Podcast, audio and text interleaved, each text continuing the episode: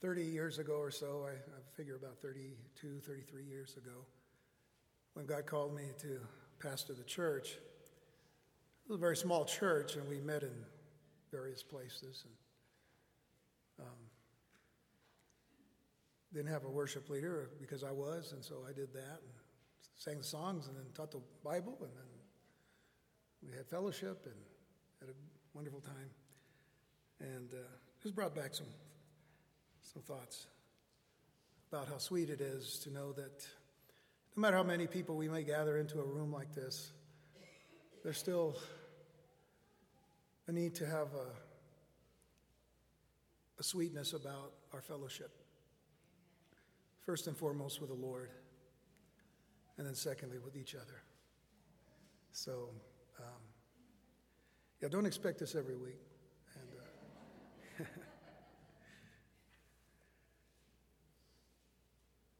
This morning, I'd like to have you turn in your Bibles to 2 Peter chapter 3. And uh, as you're doing that, we're going to take just a little time off from our study in the Gospel of John. I have been preparing uh, to uh, teach at a pastor's conference in the Great Lakes area in Wisconsin, and uh, it's coming up very shortly. And um, and I've, gone teaching at various prophecy conferences or pastors' conferences, and, and I work on all these, these messages as the Lord gives me wisdom and understanding. And I, I said, well, you know, I need to share this with my congregation first, so that's what I'm doing. and uh, the focus of, of this passage really is in verses 3 and 4 that deal with mockers and scoffers in the last days. So let's, uh, let's read verses 1 through 12. And um, I, I, I, may just glance back for a moment. This little uh, monitor screen I have wasn't working last night, so I'm not even going to bother. I just want to make sure everything's up there so you can see it. Or else just follow along in your Bibles because that's really more than anything the thing that we want you to do. But uh, first, uh, 2 Peter chapter 3, verses 1 through 12, it begins in verse 1. This second epistle, beloved, I now write unto you, in both which I stir up your pure minds by way of remembrance, that you may be mindful of the words which were spoken before by the holy prophets, and of the commandment of us, the apostles of the Lord and Savior. Knowing this first, that there shall come in the last days scoffers, walking after their own lusts and saying, Where's the promise of his coming? For since the fathers fell asleep, all things continue as they were from the beginning of the creation. For this they willingly are ignorant of, that by the word of God, the heavens were of old, and the earth standing out of the water and in the water, whereby the world that then was, being overflowed with water, perished. But the heavens and the earth, which are now by the same word, are kept in store reserved unto fire against the day of judgment and perdition of ungodly men. But, beloved, be not ignorant of this one thing that one day is with the Lord as a thousand years, and a thousand years as one day. The Lord is not slack concerning his promise, as some men count slackness, but is long suffering to usward, not willing that any should perish, but that all should come to repentance. But the day of the Lord will come as a thief in the night, in the which the heavens shall pass away with a great noise, and the elements shall melt with fervent heat. The earth also, and the works that are therein, shall be burned up. Seeing then that all these things shall be dissolved, what manner of persons ought you to be in all holy conversation or conduct and godliness, looking for and hasting unto the coming of the day of God, wherein the heavens, being on fire, shall be dissolved, and the elements shall melt with fervent heat. Shall we pray?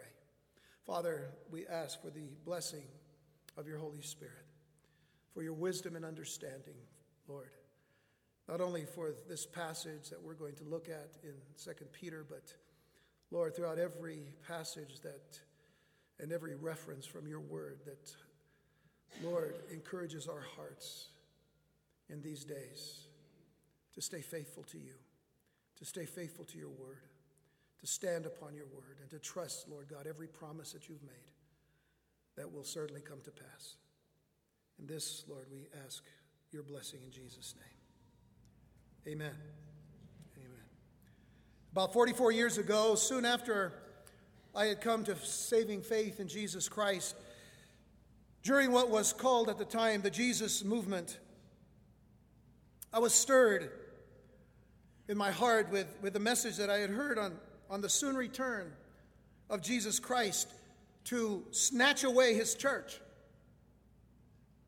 An event that is called the rapture of the church, to usher in a subsequent event, a seven year tribulation period outlined through the prophetic scriptures, but detailed in the prophecy of Daniel in the book of Revelation.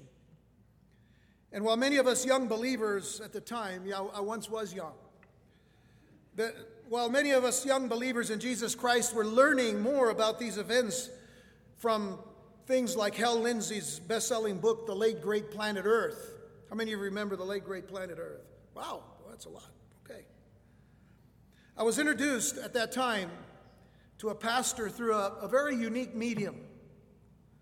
What I can only say is now a museum piece a cassette tape. And when I was given the tape, I didn't even have anything to play it on. So I had to play a couple of music gigs to save up enough money to buy a cassette tape player, thanks to Sears and Roebuck, which I think I'm dating myself by saying Sears and Roebuck. So I had to buy a cassette tape player just to hear this tape. I have to interject and say that in those days, our musical lives and listening of things revolved around vinyl records, which I understand are making a comeback today, but uh, anyway, that's for another time. And so I listened to this tape by this pastor, and this pastor's name was Chuck Smith.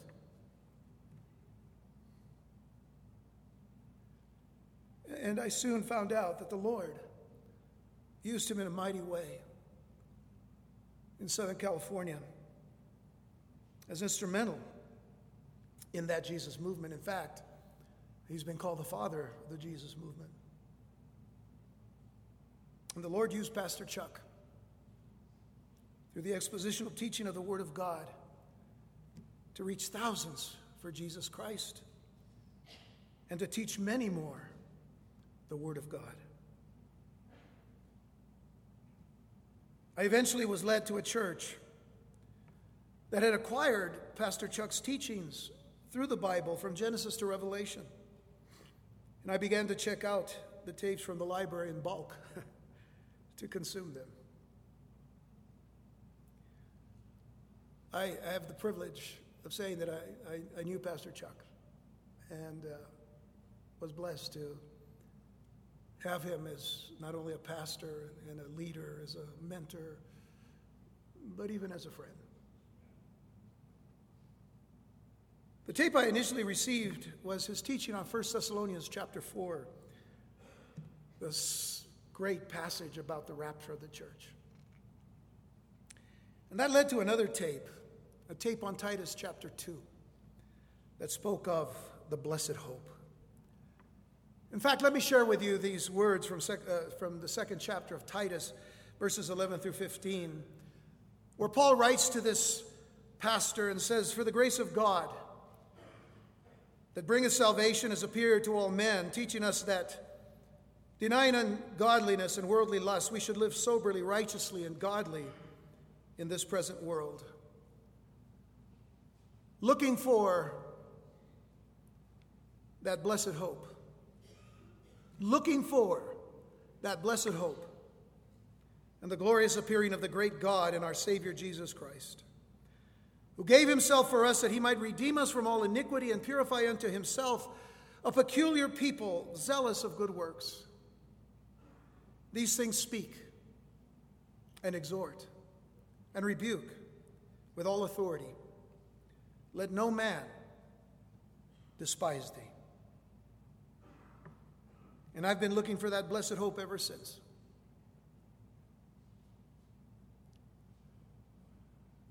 Nothing over the last 44 years has dissuaded me from looking for that blessed hope. Nothing that anybody might say to say, well, listen, where is that hope anyway? You've been waiting for it for 40 years. I'll wait for another 40 if I have to. But I believe it's coming because it's God's promise to us. What catches my attention, though, here in light of this message is, is Paul's last phrase in this passage to Titus. There again in, in verse 5, these things speak and exhort and rebuke with all authority. And then notice, let no man despise thee. What Paul was telling Titus, in light of the sublime and, and transcendent truths related to the coming of our Lord Jesus Christ, was that he was never to compromise the message. He was never to compromise the message. With everything that was in him and within him, Titus was to strongly urge the church to reject worldliness and carnality and live Christ like lives. And when necessary, he was to rebuke with all authority. Let no man despise thee, Paul would tell him. The Greek word that Paul used for despise, excuse me, is the word periphroneo in the Greek. And it occurs only in this passage. And it literally means to think around or to think above something, or to turn over in one's mind, but primarily to think above something. And even with the apostolic authority that had been delegated to, to Titus, there would still be those who would ridicule him, who would mock him and insult him, and not only him, but his credentials. But they would also regard Titus as a nobody. And Paul did not want Titus to allow people to get away with such responses. Let no man despise thee. Add to this thought a very similar word used by Paul to Timothy in 1 Timothy 4, verse 12. It's not the same word, but it, it has the same root word in it. The prefixes in both words are different. Paraphroneo in Titus chapter 2, and here in 1 Timothy chapter 4, it is the word kataphroneo. And it is in verse 12, that no man despise, or kataphroneo, thy youth. Let no man despise thy youth, but be thou an example of the believers in word, in conversation, in charity, in spirit, in faith, in purity. And Paul encouraged Timothy not to be intimidated by what others thought of his youth. And that, and that again is, is kind of revealing what that word means not to be intimidated. Paul had encouraged Timothy not to be intimidated by what, what others thought of his youth, but to demonstrate maturity in living a godly life. In both cases, Titus and Timothy were exhorted to warn those in the church that no one was to think of themselves above the need of admonition. Above the need of admonition. And I, I want to remind you that the things that we're dealing with here today in 2 Peter and in Titus chapter 2 and in 1 Timothy 4 and in 1 Timothy, uh, 2 Timothy 3 and in, in, other things that we're going to be hearing in the next couple of, uh, next couple of weeks or so. They are all messages to the church and people in the church, people who are in the body of Christ. So please keep that in mind. And today we see the day of Christ approaching. And as we see the day of Christ approaching, the number of mockers and scoffers are growing with intensity, thinking themselves above any correction, above any admonition.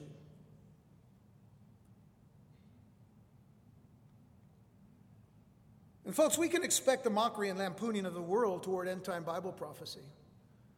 You know, there are enough videos on YouTube of, of people, even in the highest seats in the land, may I say, even the highest seat of the land, mocking Christians who believe in the coming of the Lord Jesus Christ. I'm telling you that right now. You can see it and hear it for yourself. But what about those who are professed Christians who ignore or reject outright the prophetic message of the Word of God as it pertains to the last days, as it pertains to the return of Jesus Christ for His church, as it pertains to the state of Israel, because really Israel is at the very center of all Bible prophecy. From Genesis to Revelation, Israel at the is at the center of Bible prophecy.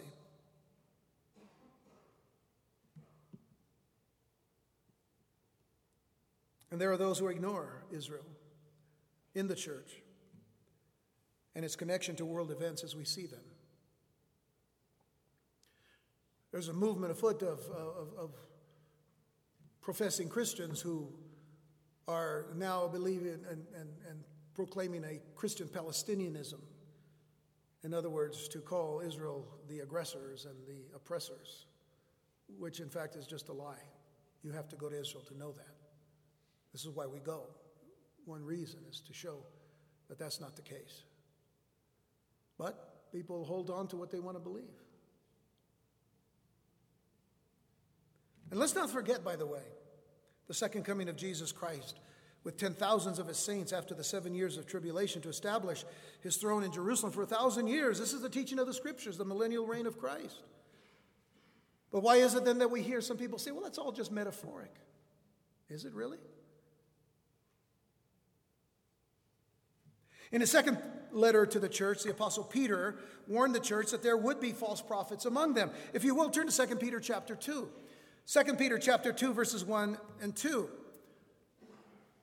And by the way, your homework for this evening is to read 2 Peter chapter 2 and then read the little one chapter book of Jude, the, uh, the penultimate book of the Bible, which means it's the, next to the last book of the Bible. That's Jude, right next to the book of Revelation. Don't flip your pages too quick or you'll miss it because it's only one page.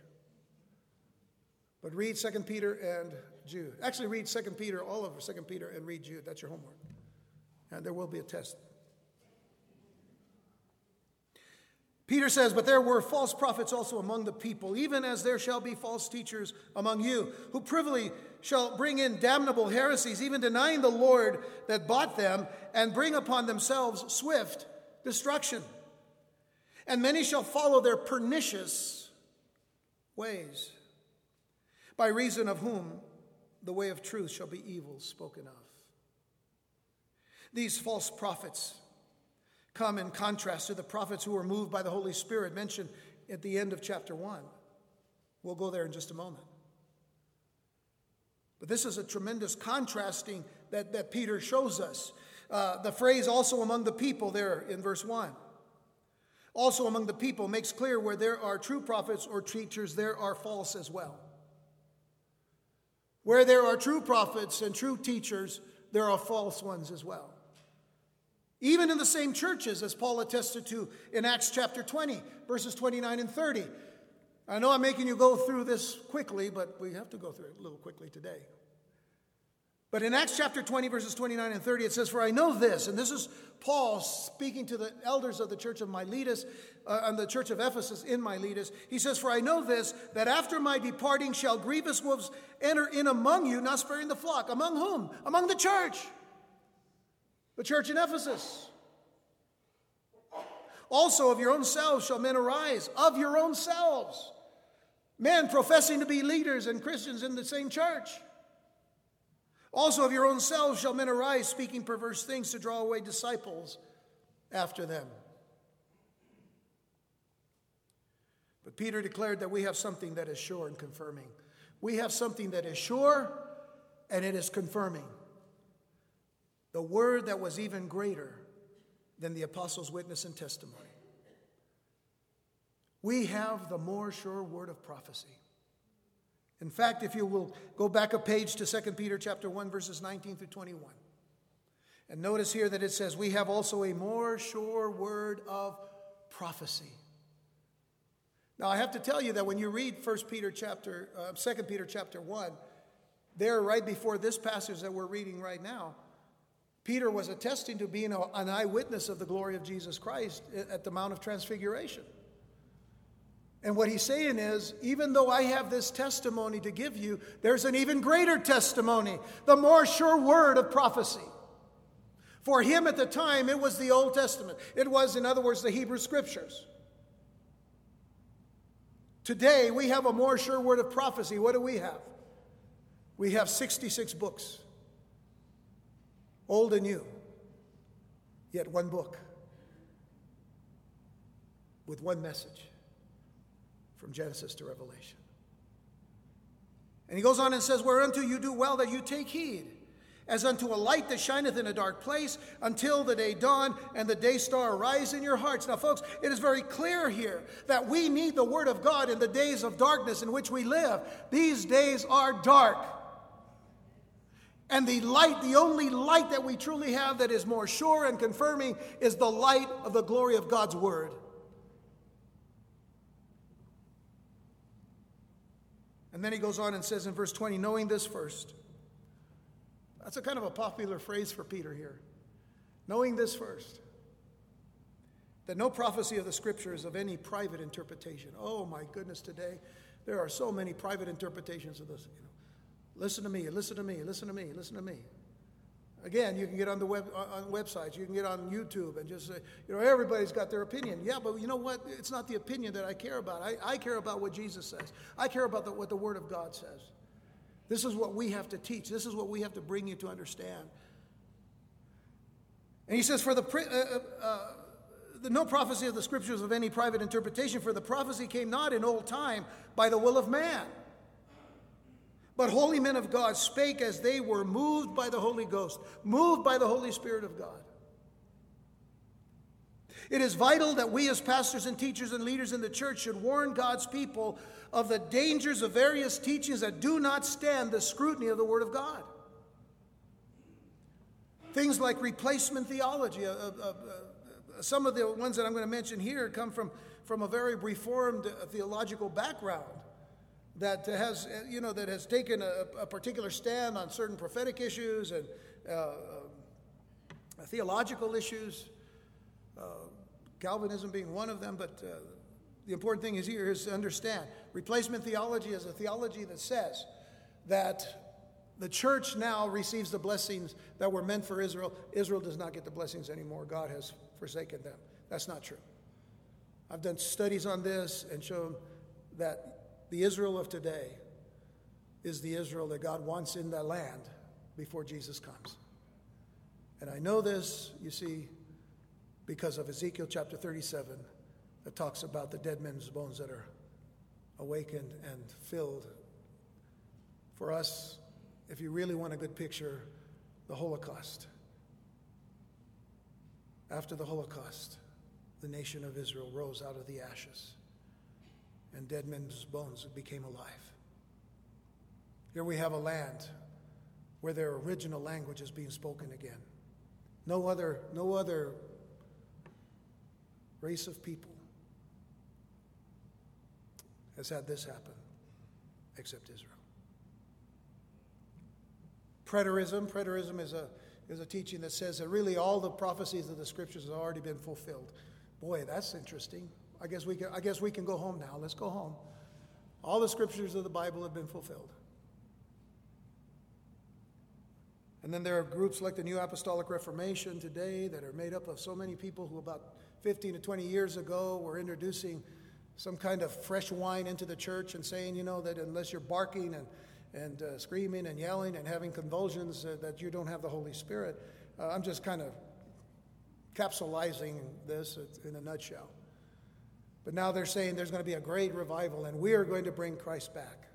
Hey, folks, we don't bring Christ back. We don't set up the kingdom so that Jesus can come. He won't come until, until we do something. No.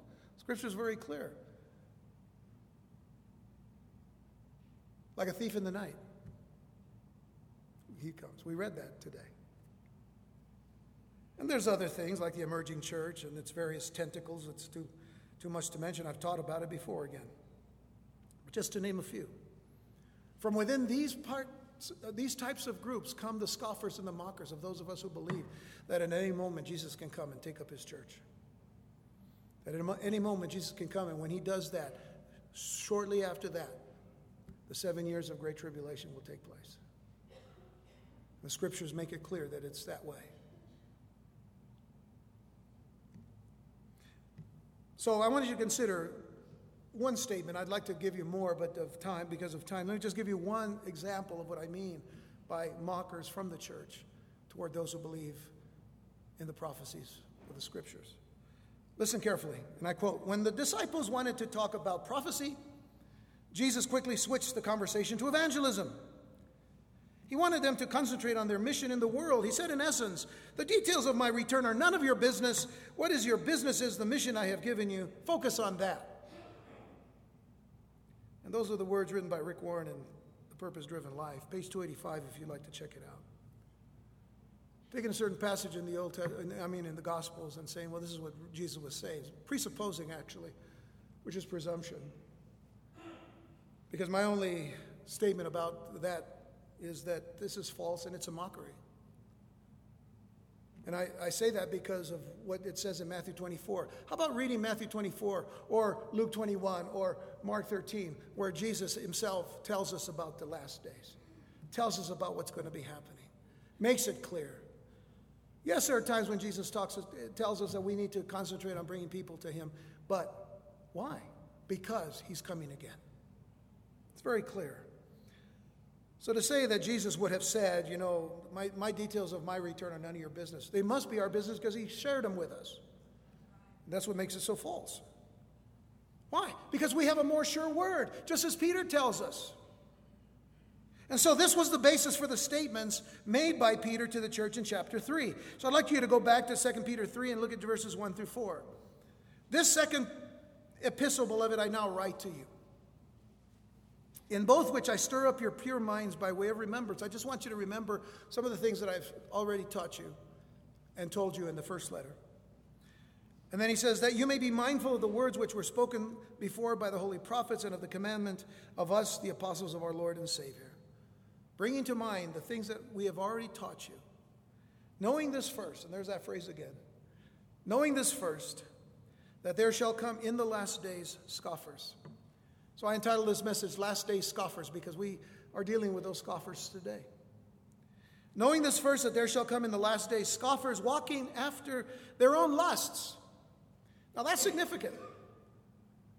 That Peter would designate that they are walking after their own lust and scoffing at the truth of the return of Jesus Christ. And saying, Where is the promise of his coming? For since the fathers fell asleep, all things continue as they were from the beginning of the creation. And again, I must tell you that we are dealing not just with the scoffers that are already going to be scoffers anyway in the world, we're talking about those who are scoffing who are in the, in the church. And it took a simple fisherman under the inspiration of the Holy Spirit to expose the culpable and willful ignorance of the scoffers and the mockers of the promise of the coming of the Lord. If you look at 2 Peter chapter 3, verses 5 through 7, now the next, the next phrase. For this they willingly are ignorant of. Notice, they're just not ignorant of it, they're willingly ignorant of it. They're choosing to be ignorant of this.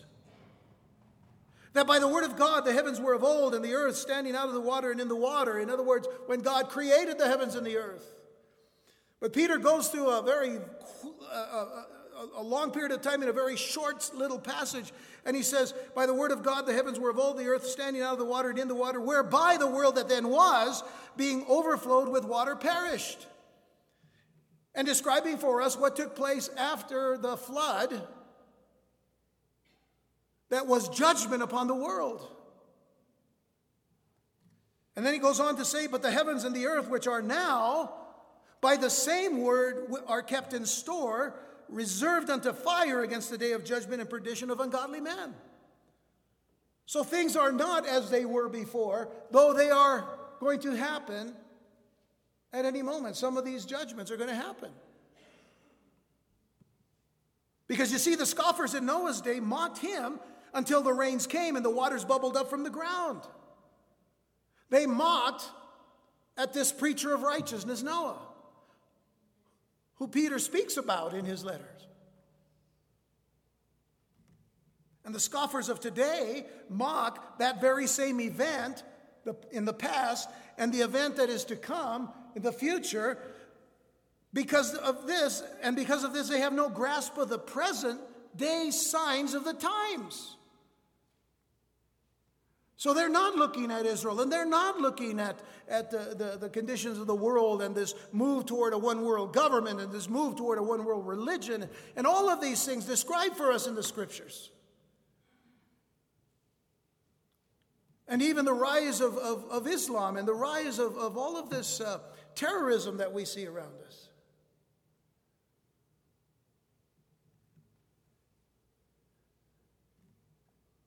We have to be aware of the signs of the times because we live in the times of the signs.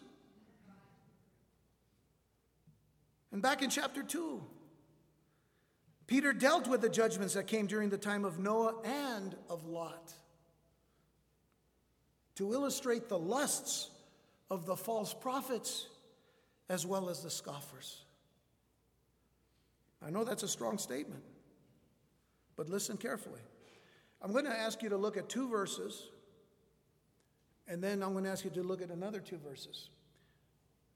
Because the first two coincide, and the other two are the responses. So, first of all, look at 2 Peter chapter 2 verse 3. 2 Peter chapter 2 verse 3.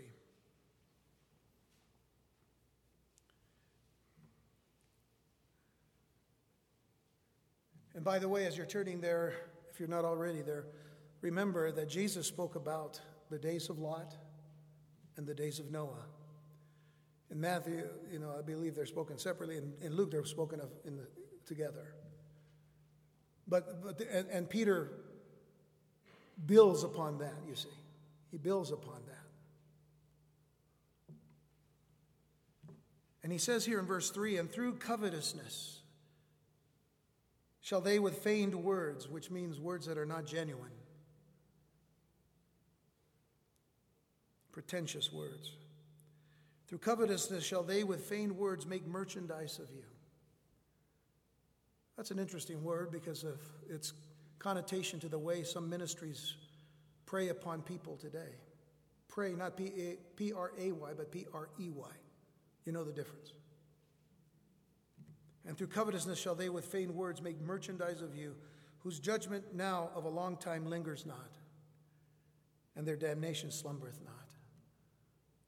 Some of these people think, you know, that they, they've, they've hit on a, on a way to, you know, to make a fortune in their lives, you know, using the Bible, using the, you know, the scriptures, using the people of God, and, and really using them for their own gain. And God says, well, listen, uh, the judgment isn't going to linger much longer, and neither is their damnation going to slumber. Judgment is going to come. Judgment will come. God is very patient. I think we've learned that, how patient God is, even with us. Now, together with that, look at verse 10 of the same chapter. 2 Peter 2, verse 10, that says, But chiefly them that walk after the flesh in the lust of uncleanness and despise government or despise authorities. Presumptuous are they, self willed. They are not afraid to speak evil of dignities. Interesting. But this is what we read in 2 Peter chapter 3 when, when discussing the scoffers, walking after their own lusts.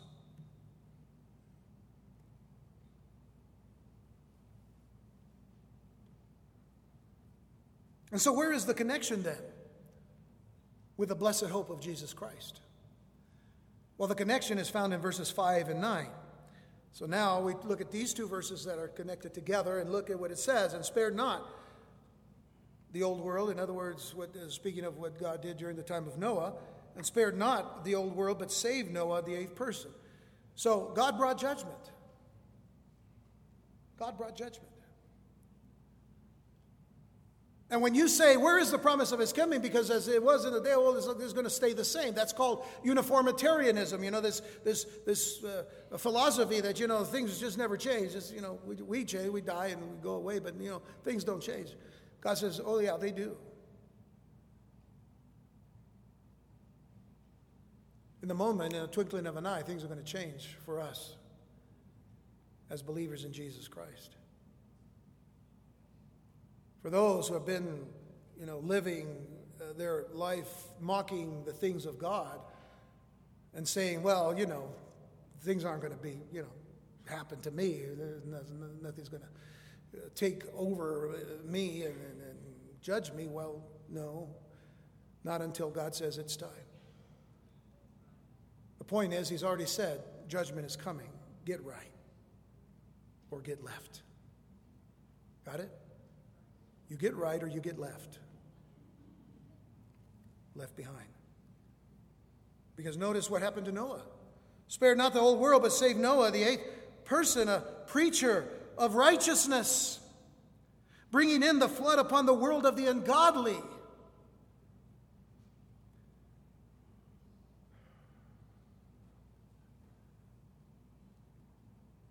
Some people say, well, this world is as, as bad as it's ever been. I will say one thing it was worse at the time of Noah because that's why God had to destroy the world. But don't be excited because we're very close to that. The same with 2 Peter chapter 2 verse 9, the Lord knoweth how to deliver the godly out of temptations, just as he delivered Lot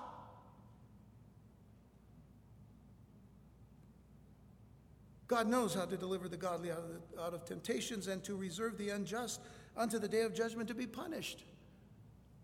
So, where's the promise of his coming? Only God knows, but you know what? You need to be ready. And don't be mocking God. One thing that I appreciated so much about Pastor Chuck and his teaching on the rapture of the church and his, his waiting for the Lord, you know, now he's with the Lord today. He's, he, he's home with the Lord. But, but the, point is, the point is that he never wavered in the 70s, he never wavered in the 80s, he never wavered in the 90s when people were all saying, oh, there, there are just so many other things that we need to be looking at in this, in this issue called eschatology, you know, the study of last things. And, and, and Chuck says, you know what? Just be ready because the Lord can come at any moment. It's getting close. And every, every decade, every generation that changed, this, you know, we're getting closer and closer, but he never was discouraged because he believed that God will come, that Christ will come, just as he says. And here's the hope. Here's the hope. Because the Lord himself is righteous. When judgment comes, he will not destroy the righteous with the wicked. You see, what we don't understand about the difference between tribulation and persecution is that we were told that from the very beginning that those of us who would who would uh, follow Christ would suffer persecution. That's a, that's a given. If we take a stand for the gospel of Jesus Christ, we will be persecuted. We will be mocked. We will be insulted. In some cases, our brothers and sisters in other lands today are being killed for the gospel of Jesus Christ. Maybe here we're only being insulted, but others are being killed for their faith. Yet we're called to stand on that faith. But when God talks about judgment, he says, be serious and be ready. Be sober. These are words that are used by the, by the gospel writers and by the, and, and by the apostles and the prophets. Be sober because the Lord can come at any moment. A terrible day is coming.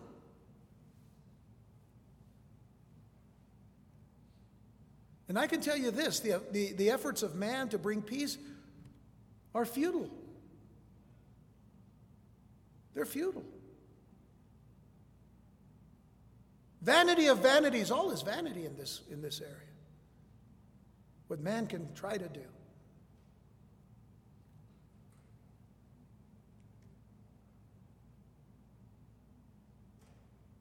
A terrible day is coming.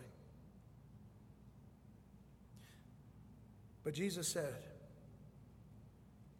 Let not your heart be troubled. John 14, verses 1 through 3. Let not your heart be troubled. You believe in God? Believe also in me.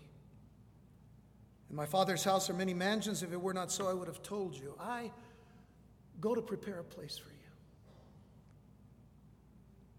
And if I go and prepare a place for you, I will come again. Stop.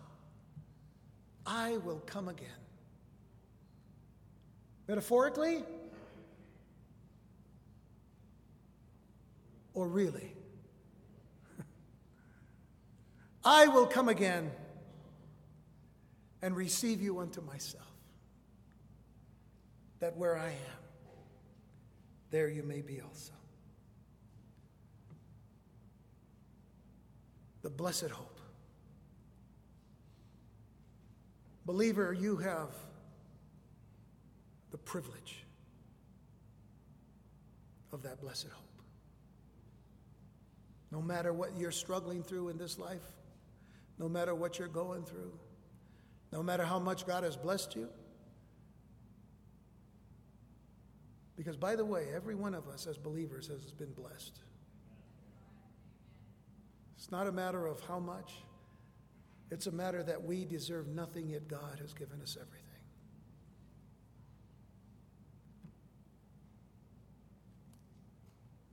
And I want to encourage you keep looking up.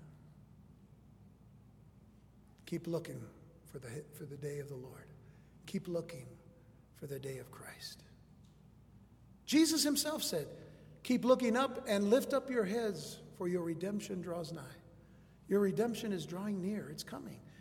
Now, he said that about 2,000 years ago, so it's got to be a little closer now, I would say. A little closer, a lot closer. And the signs of the times are showing us that.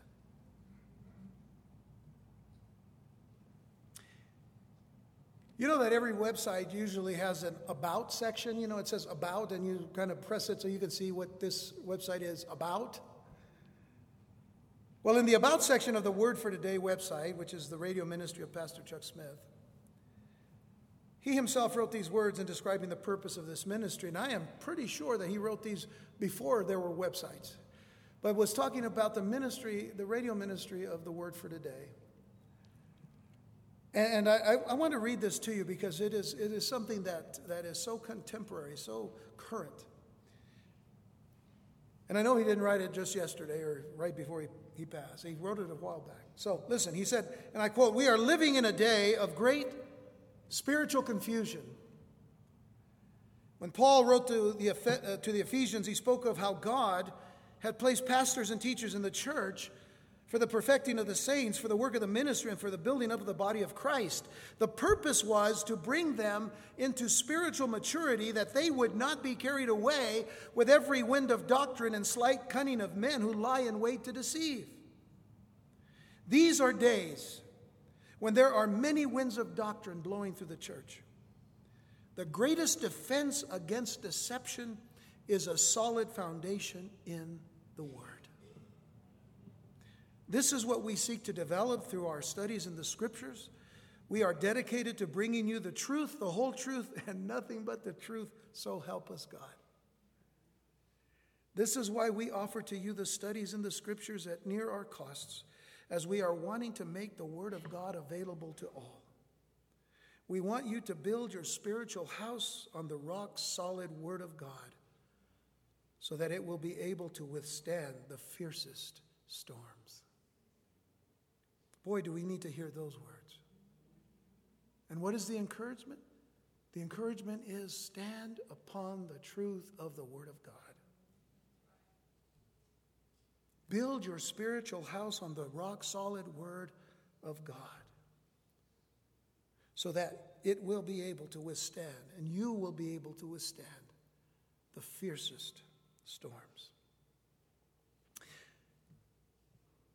The reason why there is such a spirit of mockery within the church concerning the prophecies of the scriptures and the prophecies of Jesus and the prophecies of the apostles and the prophets themselves is because man has chosen, first of all, to water down the Word of God, and secondly, to, to lay aside the Word of God for other things. To me, it is a mockery not to get into God's Word. It is saying to God, We don't really believe you. We don't really trust you. We'll figure these things out ourselves. And in the guise of some kind of theological uh, advancement and, and all with masters of divinity and doctorates of theology and whatnot. A paper on a wall doesn't cut it. A heart that is dead to self and alive to God and Christ and to, to the love of God's word is what cuts it. So I leave you with three things to help us all stand fast in the face of the scoffers of today. First of all, be discerning by the Word of God.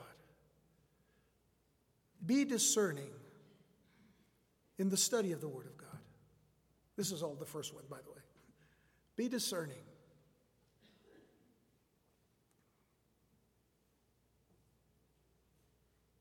Secondly, be diligent in studying the Word of God. Be diligent in studying the Word of God. To study to show thyself approved of God as workmen that are not ashamed. Be ready, instant, in season and out of season. But study. Be diligent in it. Read your Bibles.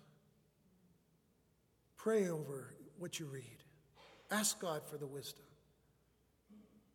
And thirdly, be dedicated. Be dedicated to proclaiming the Word of God, the whole Word, and nothing but the Word. So help us, God. Be discerning. Don't be afraid of what others say. Be persuaded only by the Spirit of God and the Word of God. And remember that your study of the Word of God is worship. It is worship. Jesus said to the woman at the well in Samaria that God is spirit and we worship him in spirit and in truth. And so worship God in spirit and in truth. And let's pray. Father, thank you for the opportunity that you have given us, Lord, to be made aware of the times in which we live, in which we may think that just because somebody names the name of Christ, that that's all that matters. Yet your word is very clear that we need to listen and that we need to be discerning. We need to be like the Bereans who tested even the Apostle Paul on the things that he said. How we need to have that kind of desire to know your truth completely and fully and not be deceived by the things that people are telling us. Because, Lord, I believe that there are no shortcuts to your truth. We have to we have to get deep into it. There are no shortcuts here. And so, in the time that you have given to us, Lord, before the coming of Jesus, may we get serious and may we love your word with all of our heart. May we listen to your word. And certainly, Lord God, may we receive it and do it. In Jesus' name, amen.